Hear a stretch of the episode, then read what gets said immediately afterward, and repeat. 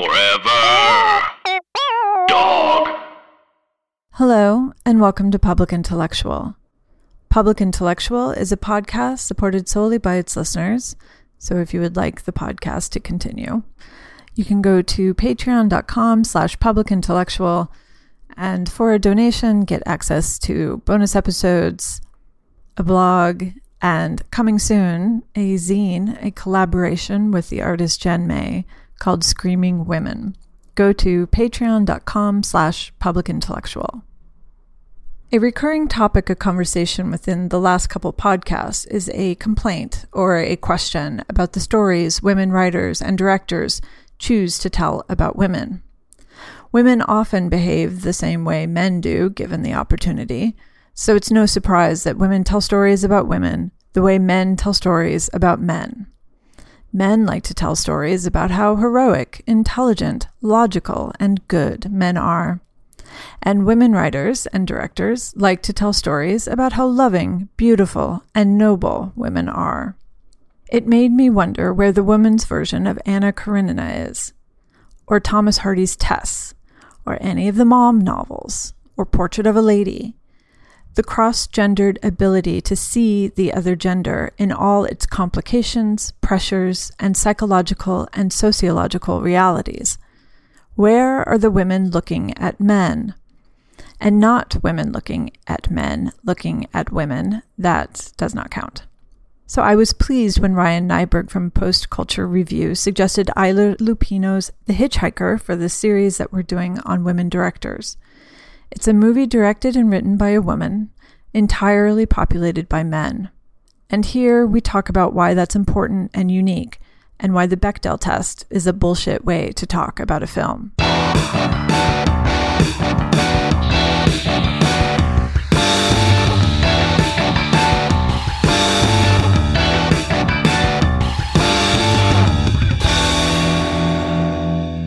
the hitchhiker, Ida Lupino. Yeah. Uh, how how did you uh, how did you come across this movie? Uh, I had seen it on lists of films directed by women. You know, they the the sort of standard uh, the 25 or 50 or 100 greatest films ever directed by a woman, you know, all that kind of stuff. It was always on there. Yeah. Um, and I think I had watched it years and years ago and had completely forgotten about it. Um, but rewatching it recently, you know, brought brought some of it back. Um, Yeah, because it's really, you know, of the movies that show up on those lists directed by women, this is uh this is very different from most of them. Yeah, it is. Well, I mean, for one, there's no women in it Yes, at all. I mean, zero. It's, uh, it's I, I think there's like there's a there's like a young girl in one scene. I think maybe some background, uh, you know, passersby. Like a I think a motorist has a like his wife or girlfriend in the car with them when they pass by. But there's there's no there's no uh, women characters of any significance at all in the film, uh, which isn't really kind of. I think it's a that seems like a conscious choice almost. So like it really focuses in on this as a story about masculinity in a way. Yeah, and I kind of liked that because I think it's very easy. It would be very easy to do this film with, um, especially if it were being made today, with um, a female victim because uh, females, I guess, you know, make great victims in films. Yeah, definitely a common choice.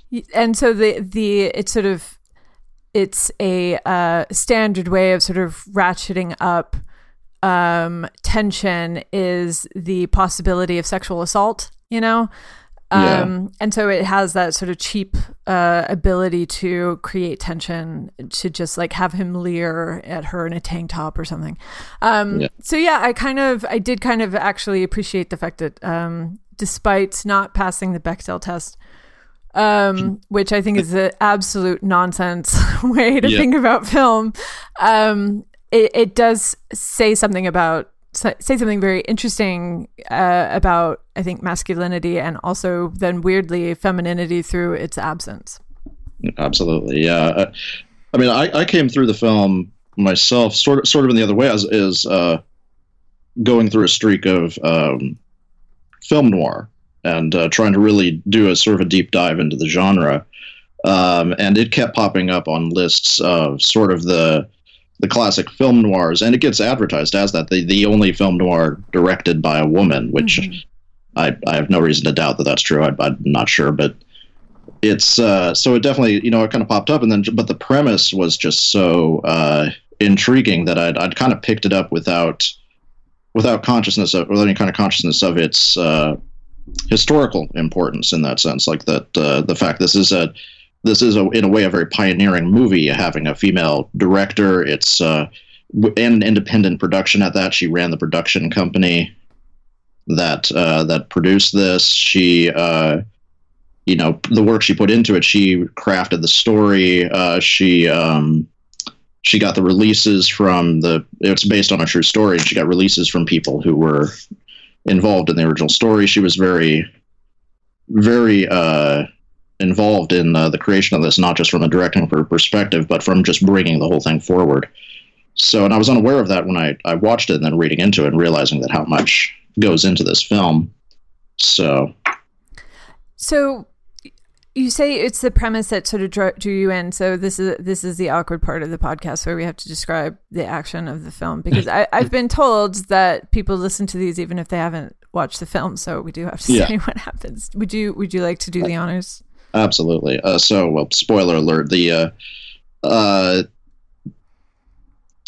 so Hitchhiker uh, takes place in uh, it starts, I believe, in California uh, in the uh, 1950s, and then goes from uh, follows a recently escaped convict uh, who is on a killing spree, trying to make his way to uh, to Mexico to get out of the United States. it the opening credits show him uh, getting picked up as a hitchhiker by a couple of uh, different people. First, a young couple who were then uh, summarily executed, and he walks off, and a salesman who he also kills and drives off in his car.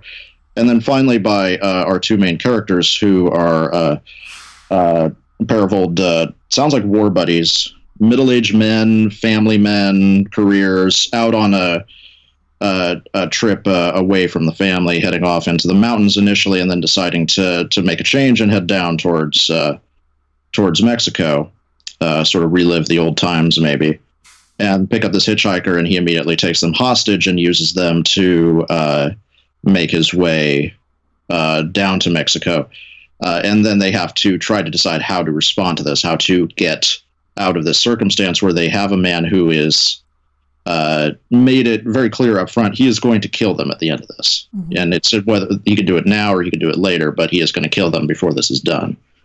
So, and uh, so it's this very claustrophobic film trapped inside this car, but then it takes place in this vast desert landscape as they run through uh, Mexicali and down through uh, uh, down through the Baja Peninsula.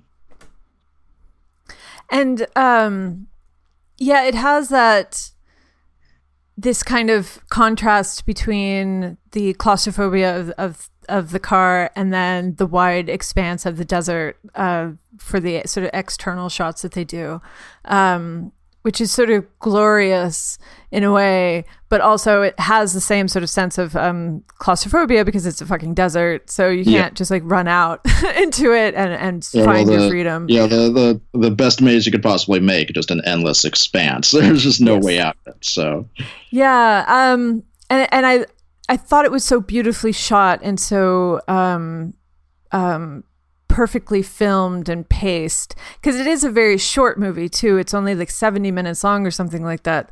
Um, yeah. but it's really relentless um, and i miss those kind of really tightly focused films because now everything is two hours for some fucking reason. Yeah if you feel like it's just your yeah every every every movie that comes out just this extended long bladder buster. You just you know shove every single thing into it. Is the kitchen sinks worth of ideas never ends, or, or just comedies too, or just interminable. Where you, you can tell they just improv for hours and carved a movie out of it, and it just goes on and on. As you know, this is in a contrast. This is tightly paced. There's, I don't think there's a wasted scene in this entire movie.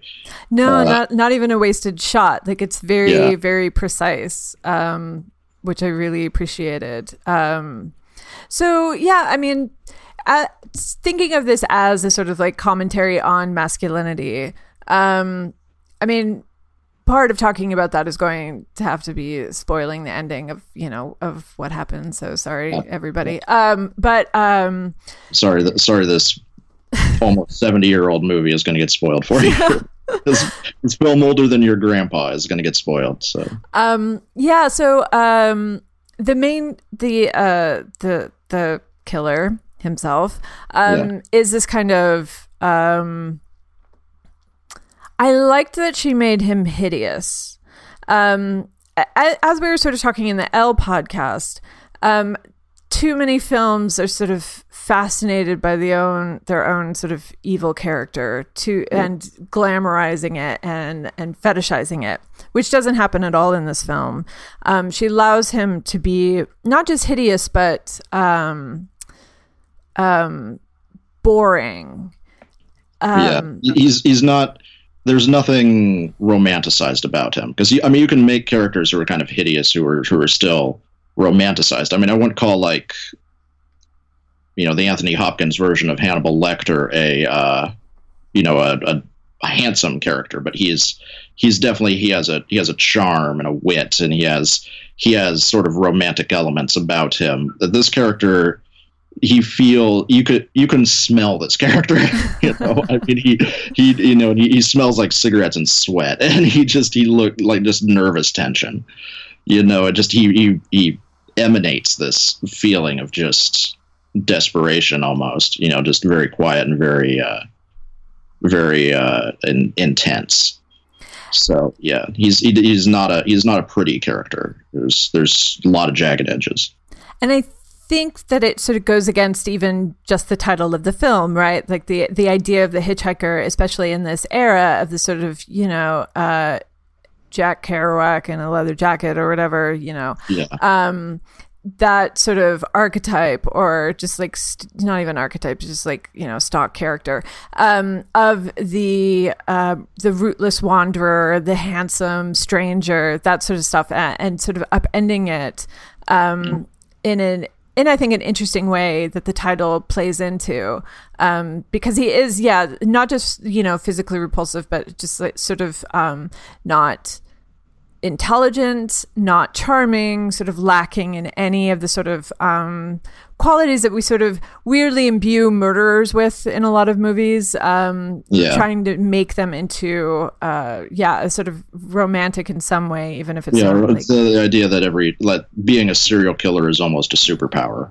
right yeah and like the that somehow a murderer is the the um the anti-hero like counterculture um Yeah. Hero figure you know um uh there there's been so much of that throughout not just noir but film in general uh trying to create the the sense of this person as, as a um uh, you know, it's just he just can't be contained by society's rules that you just don't shoot other people in the fucking face anytime you want to. Exactly. This does our, our our feeble morality of not committing just random murder for fun or profit. I know we're so boring that way. Such squares. So um, and so yeah, and so then there are these um, two other men sort of um, drawn into the you know they're they're taken hostage and, and thrown into the situation. Um, I guess you know what are what are your impressions of sort of what these two particular Yeah. figures are doing in the film for and for Yeah. the film. yeah, I kind of I actually didn't note down their names because I forgot. I kept getting them mixed up. But Gilbert and Roy, Mhm. the two uh, the two men who were uh, uh, kidnapped by um, uh, the hitchhiker. Uh, they're sort of. I mean, they are. They're sort of like two sides of a very sort of standard kind of masculinity, um, where you know it's a it's a 50s style masculinity you know you have you have your family at home you go on your trips with your buddy you, you know you probably are a war veteran in, in the 50s most that's the thing i always find interesting that uh, gets sort of lost in the culture as you talk about the uh, you know the leave it to beaver style ideal family and you remember that that you know leave it to beaver's dad probably had ptsd probably probably had you know seen artillery fire and you know has a has a maybe 30 40 percent chance of having shot someone in his life Yeah. So- which is always the underside of the 50s thing that everyone forgets and they mention it specifically that one of at least one of them is a is a war veteran um so they uh and they're out on this trip and they're both uh they're both sort of yeah very standard kind of masculine type. You know the uh one uh like i said i have trouble distinguishing them but uh, roy is uh says he's a draftsman so he's more of a professional um little calmer more even paced uh you know intelligent in a in a certain kind of way you know more of a book smart kind of way uh, Roy is a mechanic. He runs a garage. He's a bit small business owner, basically. He uh, a little bit more into the impulsiveness. You know, he's the one who really pushes to try to. We got to attack. We got to do something. We got to run. Whereas the Roy is, or uh, see, and then again, Gilbert is more of the uh, gonna. Well, no, let's let's wait. Let's wait for our opportunity. Let's take our time and it's that sort of the push and pull between them and then the fact that they neither of them will will act on their own initiative they're always going to include the other. They can't uh, they can't separate themselves. You know one of them is not going to sacrifice the other in order to get out of this. So but they're trapped in this interminable situation where they have somebody who doesn't care about any of their you know doesn't care much about their history and just is using them to to get through this. And is just keeping this awful close eye on them for endlessly. And it, and really truly close eye because that's one of the little bits of disfigurement they add into the character of uh, Emmett Meyer, the hitchhiker, is he has the one eye that is partially pa- paralyzed, Mhm. never closes. So even when he's sleeping, he's got one eye on them, and they never know if he's watching or not. Mhm. So so it's just this. It puts that feelings of this sort of very idealistic kind of masculinity that they have, or at least not idealistic, sort of a very what would be considered a normal middle of the road male type, put under this enormous stress and and not really sure how it's supposed to deal with a, a situation that's outside of its normal bounds. So Yeah, I found them very difficult to keep uh, the names separate as well, um, as Yeah. far as remembering who was who. Um, which I can't tell if that's intentional or not. Um, yeah. and if that's like a, a sort of narrative fuck up or if it's if, I, I if think it it feels more like it's like it's this this could be one person who's two people, so it has someone to talk to. so that's really what it is. It's it's it feels like this could just be two sides of the same person. What you're watching is like, you know, do I act or do I not act? What do I do? And it's one one embodies one course action, the other embodies the other course of action. They can't come to agreement on what they're supposed to do about it, so they they end up doing nothing. Yeah, it was a little bit, I think, too pat in the in the way of the sort of. So it was the draftsman who didn't want who who was sort of holding back. Yeah. Um, I don't know, like that makes me think of something like Straw Dogs, like there this anxiety of uh, the Yeah. the man taken out of a sort of quote unquote natural masculine state. Um, through through higher education through d- domesticity or whatever being then unable to access and then being overcome by you know uh, hyper masculine men and becoming a victim feminized in and that they way mention that the more cautious one is is the one who has kids. The the more impulsive one, uh, Roy, is uh, uh, is married but doesn't doesn't have children. So yeah yeah that kind of plays into it too, which is definitely more of a. I mean, you can understand caution when you have children, but it is it is very much a, a, a type. It's a mm-hmm. it's a type of story that you, you see before and a type of character you, you see before. So But the thing I did like that it it wasn't exploited in the end in the way of you know he wasn't killed off right so yeah, he wasn't shown to be yeah no he is weak because you know he got a lady pregnant and settled down and Yeah. you know took a desk job kind of thing um so I did appreciate that part of it Yeah. Though I do like that the the guy who is more who is the more impulsive character, one who wants to take action, who wants to do that, every attempt of him to do that, he ends up getting punished further for it. He twists his ankle. In the end, they uh, there's that walk on the dock where they're they're trying to make it to a boat to uh, to get out of the city, and uh, they're where the cops are going to be there. The hitchhiker has dressed Roy, the uh, the the more um, impulsive one, into uh, into his clothes, so that uh, the police will think it's him, Mhm. and has him walk forward. So th- it's like every attempt that this guy has made to like stand up for himself, to to push forward, to to take action, always ends up just punishing him totally. But then the guy who is uh, who is more cautious, it doesn't do him any good either because any opportunities he get are almost pure luck. He j- he doesn't. He, he gets he gets through it really just because he lucked out of it. That was it. They they they did almost nothing to affect their own escape that actually worked Mhm. you know so it's it's it i i, I kind of like that that they they aren't neither position is really rewarded they're not uh you know the impulsiveness versus the cautiousness it's not neither of those are really rewarded in the end ultimately they they get uh they get uh they get saved because someone saw a police poster and called the cops. That's really it. So and they almost get shot by the cops too. So i mean it's not it's not that it's just pure luck that they made it through it all. So, and then yeah and then and then the hitchhiker himself who's supposed to be this very sort of um uh brutal no holds barred kind of you know then reveals himself to be just kind of a chicken shit at the end of it. Just he um, loses- he, loses the gun and he's just this wailing animal again. Yeah.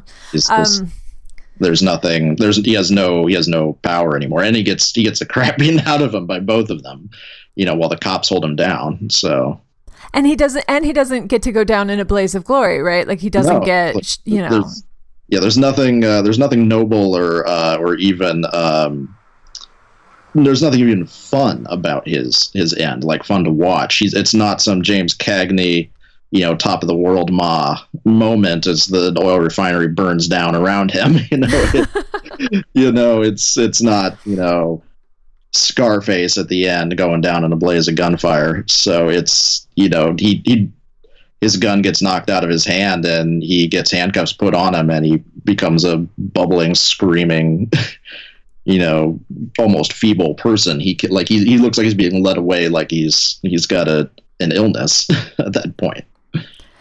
and it does seem yeah it- that the intention behind that of um of yeah just trying to take apart that character um and reveal what's actually there um you know that's not something that you that you see there has to be a sort of conscious awareness of of of what you're sort of playing against and and taking apart um, in a way that I think that a lot of people you know it, it is and it is satisfying to watch a movie where you know it's satisfying to watch Scarface it's satisfying to watch you know, I mean, any that- of these sort of heroic it I don't know young it guns. pushes buttons in the back of your brain that you don't you don't always want to admit are there but they are there so you know, yeah you kind of have to distance yourself intellectually from what you're watching sometimes but it is you can't say they aren't you know entertaining uh, you know so. yeah.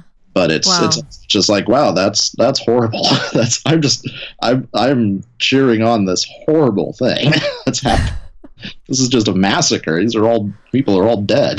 This is that's always the thing I think about the end of Scarface is who's got to clean that up? Oh man, just in the know, sun that is just gonna reek.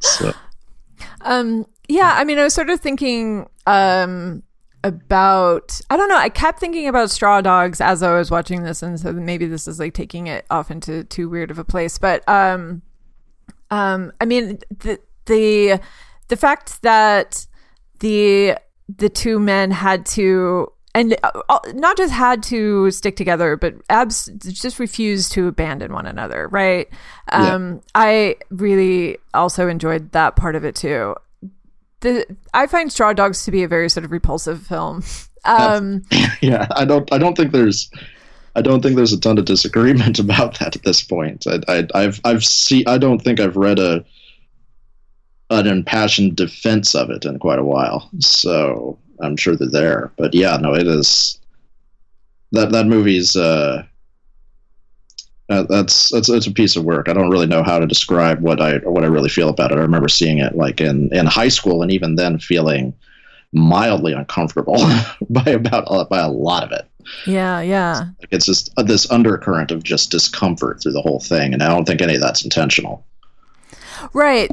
I guess the sort of what I was responding to, or why I was sort of thinking about it, was that the lack of self awareness in in the film Yeah. itself, um, the lack of sort of intention, um, was interesting to me because in the way that the hitchhiker was so precise and, and she, it did seem like she knew what she was doing Yeah. e- even to the point of not having any women in it um, and then straw dogs it felt like somebody you know trying very much to make some sort of enormous cultural point Yeah. but just being sort of at the mercy of his own bullshit that just sort of Yeah, it's yeah, yeah, watching Sam Peckinpah trying to make a point about masculinity is like watching Gallagher make a point about watermelons. You know, I mean, it's just you're not. It, it, there's no subtlety involved at all with this. You know, it's his point is written in a big wide brush, and it uh, it's really easy to see, and it just it yeah, it's not always a good one. You know, just every every the first feeling I sometimes think whenever I watch that, whenever I see the poster for Straw Dogs or I see the video what somewhere, you know, it's just like oh, hot take coming through. You know, I mean, it's it's, it's got this. Uh, it it's a it's a movie that it, it's gonna say I'm gonna say something about men and masculinity, and that's what I'm gonna Mhm. say. Yeah, so the the fact that um not it's not just, you know, Sam Peckinpah who sort of, you know, tries to say something about masculinity and then, and then is sort of, you know, uh revealed to be um under the sway of everything that he that he thinks that he's in control of.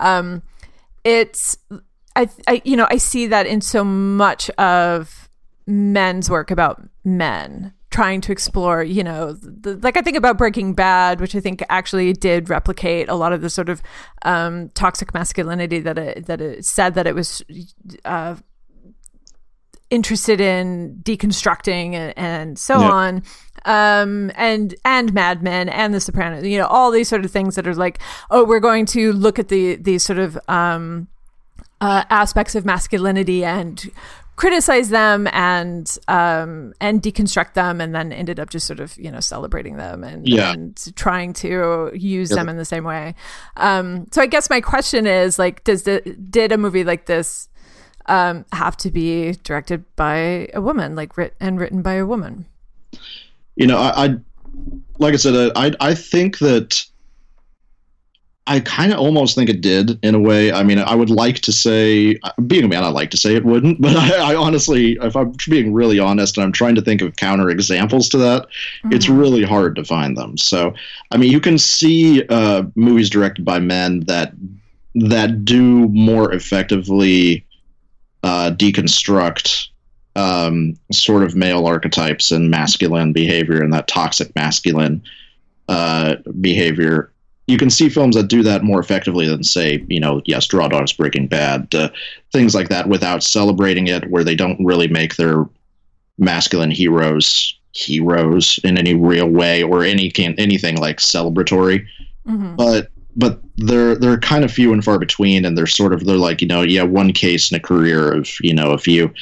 It, and even then it's not it's never it's never like a pure vision. There's always some impulse to sort of you know take some joy in the terrible behavior of a of a character you represent because there's this I, th- I would like to say, I think it's this idea of you're representing a character who does bad things and you want to condemn that character for doing bad things but that's also an outlet for you to as a artist to do bad things and it's really Mhm. tempting to to explore that so and kind of enjoy yourself that way so i think and especially when when so much of our culture is, is celebrating these outlier um, forms of masculinity, right? You Yeah. know, the, the hitchhiker as, as the Kerouac kind of thing, and and and, and all that. It's if you grow up sort of fantasizing or romanticizing these ideas of um, masculinity and identifying with them, then separating yourself out from them is, you know, in the way that I think, um, you know, in, in femininity, now watching women try to take apart femininity in films and books, you know, a lot of them are are falling into the same traps, just in in the completely different way. Um, yeah. and it and it really is just like I can think of maybe three women authors who do it really successfully, um, and they're they're all sort of um, uh, European and older. um, but for whatever reason, yeah, I think it's yep. that sort of like identification. And so the I guess the the question of did a woman have to do it is like she could obviously be in a position where she can see it without without the identification, right? Even if it's um, it's been made romantic um, for her by the by the culture, she has she can take a viewpoint from it and and sort of uh, see it a little bit better, maybe. No, absolutely. I think that's that's that really is a wonderful point. I mean, as I don't is like you could see. Um, I I think men could sort of do it piecemeal. An example I think of is um, uh, it's from I think just a couple years later. It's a uh, Kiss Me Deadly, mm-hmm. which is one of my favorites. It's uh, Robert Aldrich directed it. He ended up doing The Dirty Dozen and uh, Whatever Happened to Baby Jane and a few others down the road. Um, but it's uh, and it's based on a Mickey Spillane book, which obviously is just that is you couldn't distill like detective fiction macho ness into a more perfect form than Mickey Spillane. So and also the fact that, he, he's just a, a, hateful, hateful thing to read. so, you know, his character, the like the whole Mike Hammer as a character, as you read the books, and it's he's celebrated in the books, but if you watch read him objectively, it's just this man is a monster. He's mm-hmm. a sociopath. So, um, but Kiss Me Deadly was obviously directed by a director and written by a writer who hate Mickey Spillane. so it is so clear that they, they take Mike Hammer, they move him to Los Angeles instead of New York, and they make the character just a scumbag. He is just a, you know, a, a, a piece of dirt, just just a shitty human you know, and border, almost borderline fascist in his attitudes sometimes, you know, just this way he acts towards people and his sort of single-minded focus on his own needs.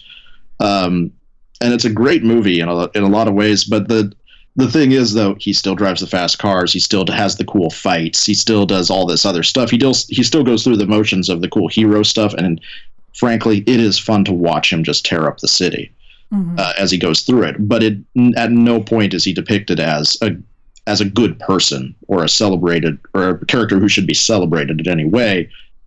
But it's not that. It's not. He's not Emmett Meyer in The Hitchhiker. He is not a repulsive character necessarily. He has his charms, and he it is fun to watch him because they're making a movie that's going to be entertaining for for men, and they want to make it entertaining for them to, to create. So it doesn't have that kind of purity that sort of that I think Lupino brings to the Hitchhiker in that same way, where she shows a character who could very much be romanticized, could very much be romantic, but he's he is very stripped of that.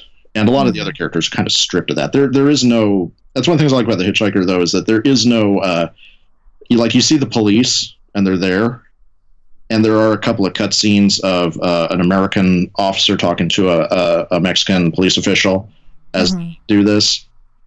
They're just they're all they are is just pure exposition. That they're just they, they aren't characters.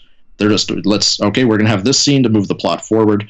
There is no like heroic cop off in the background who's hunting this character. You know, there there is no hero character in this necessarily. There's there's two men who are struggling to get through it, but there's no there is no actual hero in this in this uh, movie.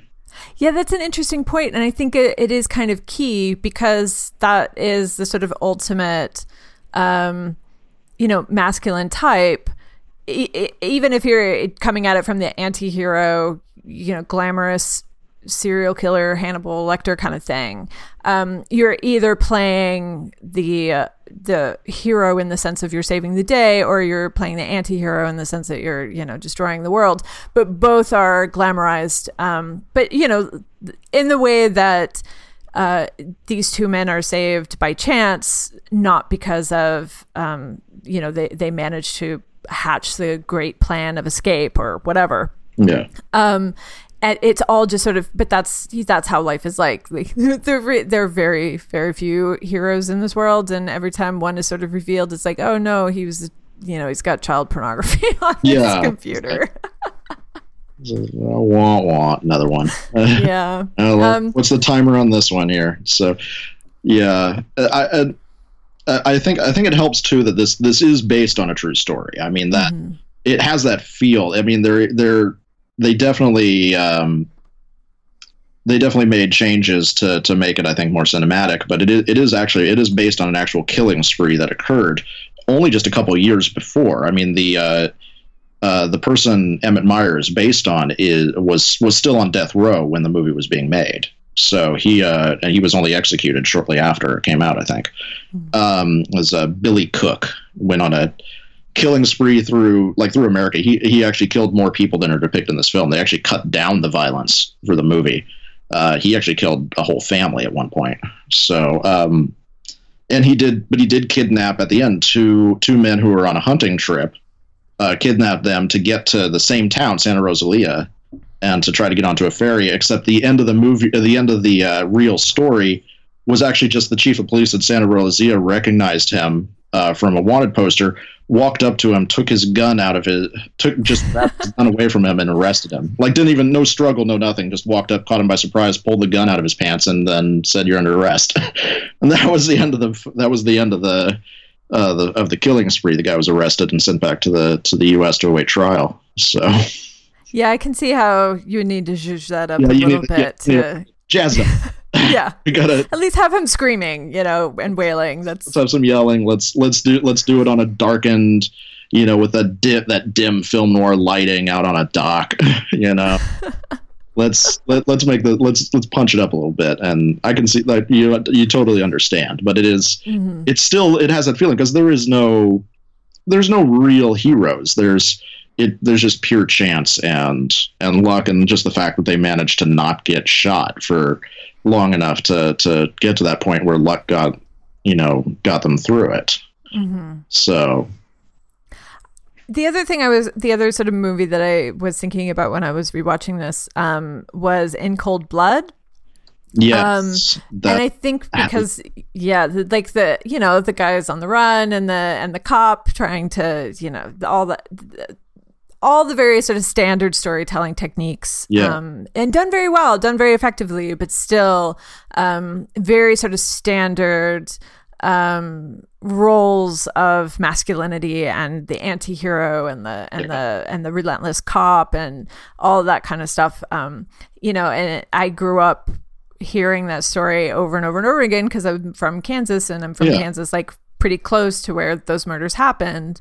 Um, and it always seemed to me um, that it was a very sort of convenient story for for Kansans to tell about themselves in the way that I think that a lot of these these things are very convenient stories for men to tell themselves yeah. about themselves. I mean, I, I you you you know every man in every man in every office building in America has had some sort of you know daydream fantasy about how they could stop a, a, a shooter if they came in. You know, it's just oh fuck yeah, no, it's it's so so much worse. absolutely. I mean, it's just you you absolutely know that there's every, every man you meet is at some point had that thought in the back of his head that it's like you know, yeah, I could take him, you know, and it's just a you know your emotional maturity kind of dictates as to how much of just like it, you recognize that that's just no that's just that's just me telling myself stories. I would just hide under my desk. So Yeah, there was a there what else would do? I'd panic.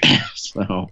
In the in the most recent mass shoot, or I don't know, maybe there's been one since then. But the Annapolis um, shooting at the yeah, newspaper, the, the newspaper one yeah. Some someone had a one of the journalists had a gun, which did absolutely fuck all, did did nobody any good whatsoever. Yeah. Um, but it seemed like that thing of just like I bet you know, that this idea that. Well, if I'm armed, if I'm armed, I will be the one that yeah. that can that gun- save everybody's life and all stuff. it's like well, it's, unless you are just unless you're so armed that bullets literally can't penetrate the number of guns are shooting on you then you're probably it's not going to do you a lot of good if you're if you Unless you're in Yeah. full RoboCop. gear. exactly.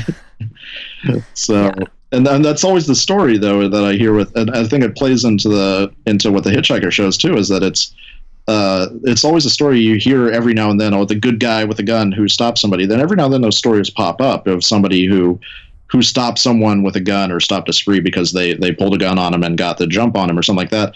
Then you those get pumped up real big and there's always Mhm. a story about it you wait about 24 hours or you read past the headline or something like that and it's almost always like off-duty police officer with a gun or you know security officer who was on his way into work or something like that it's or military. Yeah, yeah, yeah. you know someone who's yeah oh he was in the military police you know for for 20 years it's like it's always somebody with an extensive amount of training and how to handle the situation it's not just some guy you know Mhm. because if you're just some guy and you don't have extensive training in how to handle the situation i've had to practice it over and over and over again and do that and even then if you do you know there's doubt and there's insecurity and you don't know the right thing to do and that's not a thing that is expressed a lot in uh, in popular culture in terms of masculinity you know part of being masculine is you're the one who's supposed to make decisions you're the one who's supposed to know what to do yeah. you're supposed to know how to handle it.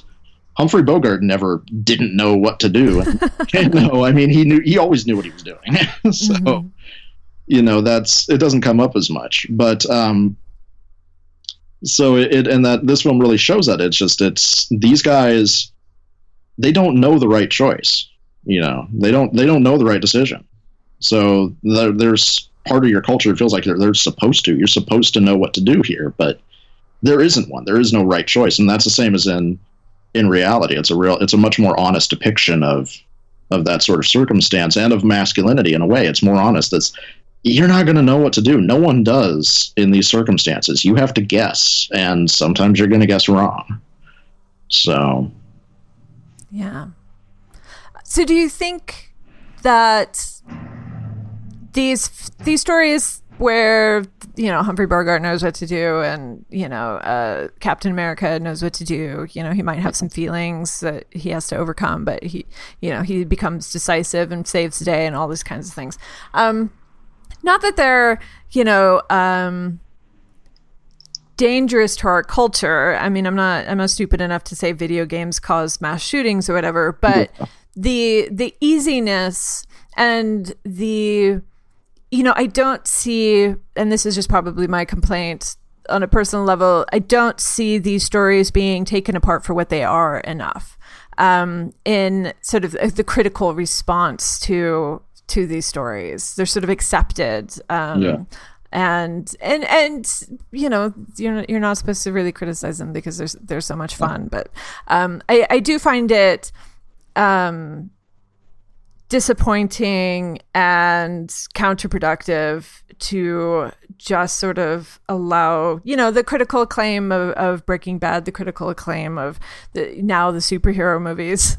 Uh, now i'll get well reviewed. I don't understand that. Um but the the uh the the critical capacity of our culture to really confront these stories seems like it's weirdly decreased since the 1950s rather than increased. Yeah, absolutely. And I think it's just it's you you get this sense that so much I mean there's still great film criticism out there and there's still a lot of great writers out there, but there's so much of the discourse about film is on the level of a review.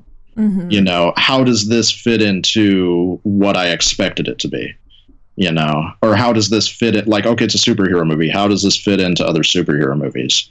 How does it do compared to there? There's no deeper analysis of it. You know, there are people who will make that kind of analysis every now and then, but it, it's like you got to search for it, and it's it's as a wider culture, we're not asking those questions uh, in any significant capacity. You know, I always Yeah. about it. You know, when you see, you know, like, you know, Captain America, you know, yeah, goes out and, and saves the day and he throws his shield and it hits the bad guys and comes right back to him, except, you know, well, he mistimed it just slightly and it bounced off and oh, oh it hit a school bus. Oh, no, oh, it's going. Captain America messed up because, you know, that happens too, you know.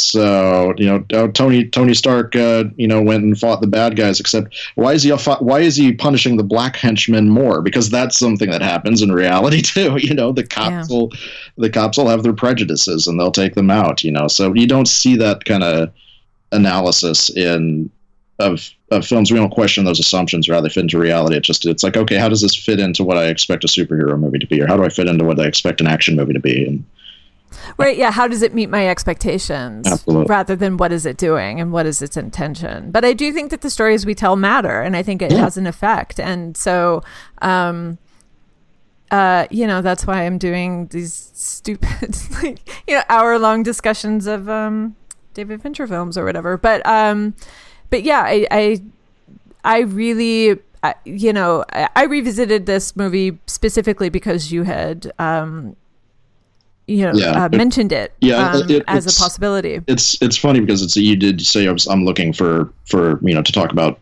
films uh, directed by women. It it is the almost the first movie that came to mind. like it, it was for whatever reason. I mean, maybe it's just because I'd been I'd been on such a film noir quick kick for so long. I've been working through that genre so much that that's just where my mind was. It just went straight to that, and Yeah. how it fits into that genre is is interesting. So I mean, it's aside from its you know other cultural implications, it's it's a good it's a good film noir. You know, Mhm. in that sense, for how if you want to broadly define film noir, that it fits this film. So you know, which uh, I, I don't know if that's necessarily a useful label so much it is like it's a style that you can have. Mhm. So, but it's uh, it definitely is. I mean, as a as sort of a, a kind of grittier '50s crime drama, it um, it is you know a, a remarkable piece of work for its genre and just just the fact, yeah, it is it's unique historically and you know it's a genre film directed by a woman that is a top notch genre film. It is absolutely no wasted space, no wasted shots, perfectly cast you know just you know everything everything kind of in place you know i mean you know it has it has its weaker moments its better moments but it's it is a well crafted piece of work and it's just a remarkable film Forever. Dog. This has been a Forever Dog production. Executive produced by Brett Boehm, Joe Cilio, and Alex Ramsey. For more original podcasts, please visit foreverdogpodcasts.com and subscribe to our shows on Apple Podcasts, Spotify, or wherever you get your podcasts. Keep up with the latest Forever Dog news by following us on Twitter and Instagram at Forever Dog Team and liking our page on Facebook.